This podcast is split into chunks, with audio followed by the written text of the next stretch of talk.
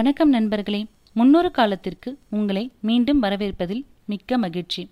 முன்னொரு காலத்திற்கு போவோமா? அத்தியாயம் ஒன்று. அரச மரத்து உச்சி கிளையில் உட்கார்ந்துருக்கிற குயில் முதற்குழு கொடுக்குது. அப்போ காவிரியில் இருக்கும் வாழை மீன்கள் எல்லாம் காவிரியில் எதிர்நீச்சல் போட முயற்சி பண்ணிட்டு முடியாம ஆத்தோட போகுதுங்க. அதை கரையில் உட்கார்ந்துருக்க நாரைகள் பார்க்குது அதுங்களுக்கும் காவிரியில் நீர்வரத்து அதிகமாக இருப்பது புரியுது. குயில் வந்து இரண்டாவது குரல் கொடுக்குது. அப்போ கிருஷ்ணராமரான பிரம்மராயருக்கு முழிப்பு வருது அவர் எழுந்துட்டாலும் கண்ணை மூடிண்டு வெறுமனை படுத்துட்டு இருக்கார் அன்னைக்கு என்னென்ன வேலைகள் கடமைகள் இருக்குன்னு யோசிக்கிறார். அப்புறம் விலக்குழியில் அவரோட உள்ளங்கை ரேகையை பார்க்கறாரு. அது அவரோட பழக்கம். அந்த மாதிரி பார்க்கும்போது அவருக்கு உள்ளுணர்வு ஏதாவது சொல்லுமா? அன்னைக்கு பணந்துண்டு பதினாறாயிரம் அப்படின்னு ஓலைனருக்கு எழுத போகிறதா எண்ணம் வருது பிரம்மராயர் எழுந்து தோட்டத்துக்கு போகிறாரு பிரம்மராயர் ஆஜானு பாகுவானவர் நல்ல உயரம் அதற்கேத்த எடை.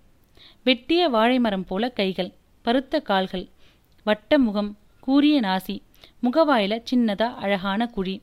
கை விரல்கள் மிக நளினமா அசையுமா? வழவழப்பான உடம்பு. பார்க்க நல்ல சொகுசான வணிகர் போல இருப்பாராம். ஆனா பிரம்மராயர் வந்து சொகுசான ஆள் கிடையாது.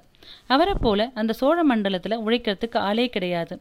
அவர் அப்படி உழைக்கிறதுனால்தான் சோழ மன்னனும் மக்களும் நிம்மதியா தூங்குறாங்களாம். காவிரியில வெள்ளத்தை பத்தி யாருமே யோசிக்காத போது அவருக்கு அந்த யோசனை வந்துருச்சு. புரட்டாசி மாசம் வக்கரமடைஞ்ச சனி உத்திர நட்சத்திரத்திலேருந்து ஹஸ்த நட்சத்திரத்துக்கு இடம்பெயருது. ஹஸ்த நட்சத்திரம் வந்து நீர் சம்பந்தப்பட்ட நட்சத்திரம். அதனால நல்ல மழையும் புயலும் வர்றதுக்கு வாய்ப்பு இருக்குன்னு அவருக்கு தோணுது. மேற்கே வந்து அதிகமாக மழை வந்துச்சுன்னா குடகு மலைகள்லேருந்து வர தண்ணி கொங்கு நாட்டுக்குள்ள நுழைஞ்சி திருச்சிராபுரம் வழியா தஞ்சைக்கு வந்துருமா. தஞ்சையில மழை வந்துச்சுன்னா கட்டுப்படுத்தவே முடியாதாம். வெறுமனே வேடிக்கை பார்க்குற மாதிரி ஆயிடுமா. இந்த மாதிரி பல முறை நடந்திருக்கான் அவர் வானத்தை பார்க்குறாரு மெல்லிய மேகங்கள் வந்து வேகமாக போகுது. காற்றுல குளிர் இருக்கு. கண்டிப்பாக மழை வரும்னு தோணுது. மேற்கிலிருந்து மழை கிழக்கிலிருந்து காற்று நடுவில் வெள்ளம்னா சோழ தேசம் திரும்பவும் நிமிர ரெண்டு வருஷம் ஆகிடுமா. சில சமயங்களில் அரண்மனை மாடங்களே உருட்டி போடுற அந்த காற்று வேளாளர் வீடுகளையும் பரதவர் குடிசைகளையும் பந்தாடுமா? பொருள் சேதம் அதிகமாக ஏற்பட்ட மக்கள் என்ன பண்ணுவாங்க? அரசர்கிட்ட தான் போவாங்க. சோழ மக்கள் வந்து ரொம்ப நாகரிகமானவங்க. மகிழ்ச்சினா சந்தோஷமா கத்துற கூச்சல் போடுறவங்க உதவின்னு கேட்கணும்னா கூச்சம்படுவாங்களாம் அதிகாரிகள் அதட்டுனா கூட திரும்பி அதட்டுவாங்களாம். ஏற்கனவே நான் வெக்கங்கெட்டு இடுப்பு துணியோட கட்டின பொண்டாட்டியோட நிற்கும் எதுக்கு வெந்த புண்ணுல வேலை பாய்ச்சுதீரு? என்ன கொடுத்தாலும் சம்மதம் தான் அப்படின்னு வாங்கலாம். அளவு சொல்லையா களஞ்சியத்திலேருந்து எடுத்து நெல்வாரி வர வேணாமா? அப்படின்னா அதிகாரிக்கு தெரியாத அளவா என்ன? அப்படி அளவு தெரியலன்னா என்ன அதிகாரிகள்? அப்படின்னு முணுமுணுப்பாங்களாம். சரின்னு அவங்க கூட்டத்துக்குள்ள ஒற்றர்களை விட்டு கேட்டாலும் அவங்க பேசுறது வேடிக்கையா இருக்குமா? ராஜாங்கத்துல எல்லாம் பெரிய கை நீ உன் பாட்டுக்கு எதுனா கேட்டு வைக்காத. எவ்வளோ கொடுத்தாலும் முகத்தில் எதையுமே காமிக்காத. இவ்வளோதானான்னு சும்மா கேட அப்படின்னு ஒரு பெரியவர் சொன்னாராம். அதுக்கு ஒரு இளைஞன் கேட்டானாம். எவ்வளவு கொடுத்தா போதும்? நமக்கு தெரிய வேணாமா? அப்படின்னு. அதற்கு அவர் சொன்னாராம் இந்த வருஷம் வேளாண்மை தான் பாழாயிடுச்சே தவிர நம்ம எல்லார்கிட்டையுமே வித நெல் இருக்கு. அரசர் வந்து வரி இல்லைன்னு மட்டும் சொன்னா போதும். அடுத்த வருஷம் மூணு போகம் விளைவிச்சு வரியை கட்டிடலாம் அப்படின்னு. இப்படி இவங்க பேசுகிற எல்லா விஷயமும் பிரம்மராயருக்கு வந்துருமா?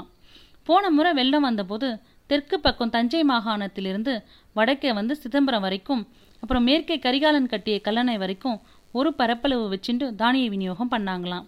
ஒருவேளை இந்த முறை வந்து புயல் வந்துச்சுன்னா இதை விட இன்னும் சிறப்பாக பண்ணிடணும் அப்படின்னு அவர் நினைக்கிறாரு. புயல்னு தெரிஞ்ச அப்புறம் சும்மா வீட்டில் உட்கார்ந்தா ஒன்றும் செய்ய முடியாது.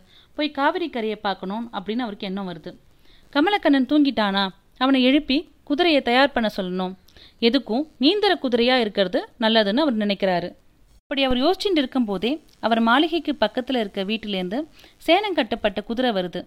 பக்கத்தில் கழுத்தில் மணிக்கயிறும் கையில் உயரமான ஈட்டியும் முதுகில் மரத்தாலான மிதையும் வச்சுட்டு கமலக்கண்ணன் வரான். அவன் வந்து ஐயா அப்படின்னு சொல்லி அவர்கிட்ட ஆசீர்வாதம் வாங்கிக்கிறான். கமலக்கண்ணன் வந்து ரொம்ப புத்திசாலி. பிரம்மராயர் என்ன நினைக்கிறாருன்னு அவர் முகத்தை பார்த்தே சொல்லிடுவான். அவரோட வலது கை. மரவர் குடியில் பிறந்தவன் அவன்.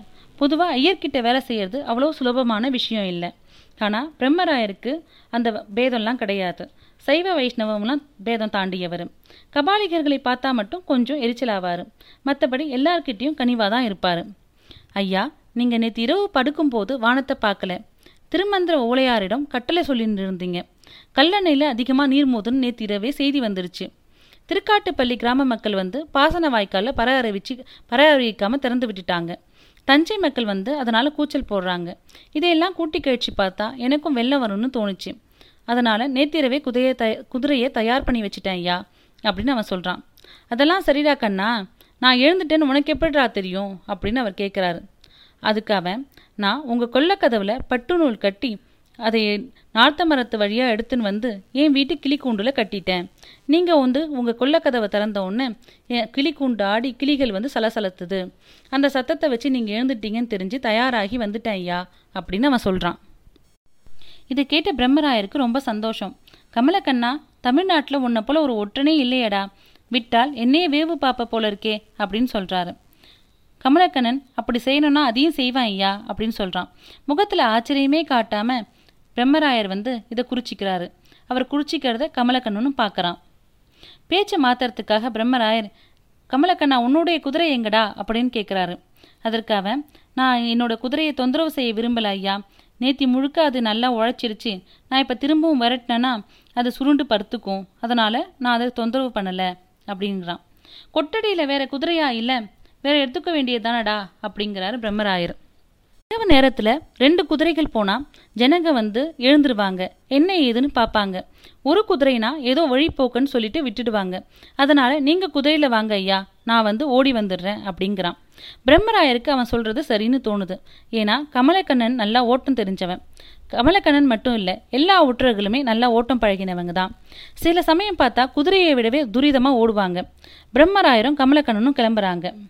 காவிரி கரையில் போய் பிரம்மராயர் நிற்கிறாரு அப்போது ஏரிக்கரையிலிருந்து மூணு மாட்டு வண்டிங்க ஆற்றுல இறங்குறத பார்க்குறாரு யாரா இருக்கும் அப்படின்னு அவர் யோசிச்சுட்டு இருக்கும்போதே தேவரடியார்கள் அப்படின்னு மூச்சிரைக்க கமலக்கமன் பதில் சொல்கிறான் இத்தனை பேருமாடா தேவரடியார்கள் அப்படின்னு அவர் கேட்குறாரு ஆமாங்க இத்தனை பேரும் தான் அப்படின்னு அவன் சொல்கிறான் ஒருவேளை போன பௌர்ணமிக்கு குடிப்பெயரை சொல்லி சொன்னோமே அவங்களா இருக்குமோ?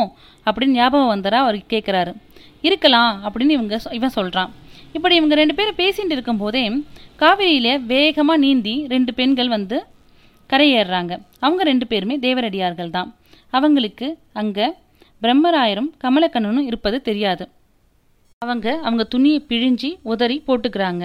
அப்போ அந்த தண்ணி வந்து குதிரை மேலே படுது. குதிரை உன்னை கனைக்குது சத்தம் கேட்ட பெண்கள் ரெண்டு பேரும் இருட்டில் உத்து பார்க்குறாங்க அதில் ஒருத்தி அவளோட குறும்பால இறுக்கமாக பிடிச்சிக்கிறா. அதுக்குள்ளே கமலக்கண்ணன் யார் நீங்கள் அப்படின்னு கேட்குறாங்க அதுக்கு உன்னே அவங்க நீங்கள் யாருன்னு சொல்லுங்க ஐயா அப்படின்னு சொல்கிறா அவன் வந்து நான் தஞ்சை புறநகர காவலன் கமலக்கண்ணன் அப்படின்னு சொல்கிறான் இப்போ சொல்லுங்க நீங்கள் யார்? உங்களுக்கு என்ன வேணும்? என்ன வேலையாக வந்திருக்கீங்க? அப்படின்னு கேட்குறான் நாங்கள் சிதம்பரத்துலேருந்து வரோம் ஐயா. என் பேர் எச்சிமண்ட இவள் பேர் கரியமாணிக்கம். எங்களுக்கு எந்த வேலையும் இல்லை. நாங்கள் குடு குடிபெயர்றோம். பழமர் நெறி அப்படிங்கிற ஊரில் எங்களுக்கு இடைத்தங்களுக்காக ஓலை கொடுத்துருக்காங்க அப்படின்னு அவ சொல்கிறான் சரி ஓலை எங்க? காமிங்க அப்படின்னு கமலக்கண்ணன் கேட்குறான் அதோ அந்த முதல் வண்டியில் வருது ஐயா அப்படின்னு கரியமாணிக்கம்ன்ற பெண் கை காட்டுறா. அவை கை காட்டின போது அந்த மாட்டு வண்டி நடு ஆத்துல மல்லாந்து வெள்ளத்துல தத்தளிக்குது. சுத்தி இருக்க பெண்கள் எல்லாம் உதவி உதவின்னு கத்துறாங்க. கமலக்கண்ணன் ஆத்துல குதிக்கிறான். பிரம்மராயரும் குதிரையோட ஆத்துல இறங்குறாரு. குதிரையும் வெள்ள வேகத்தை சமாளிக்க முடியாம திமிருது. பிரம்மராயருக்கு கவலை அதிகமாச்சு. கமலக்கண்ணனும் பிரம்மராயரும் வெள்ளத்திலிருந்து தப்பிப்பாங்களாம் அந்த பெண்களை காப்பாற்றுவாங்களாம் அந்த வண்டியில அப்படி என்ன இருக்கு? அப்படிங்கிறத அடுத்த அத்தியாயத்தில் பார்ப்போம். அதுவரை உங்கள் லோச்சனி ஸ்ரீதர்.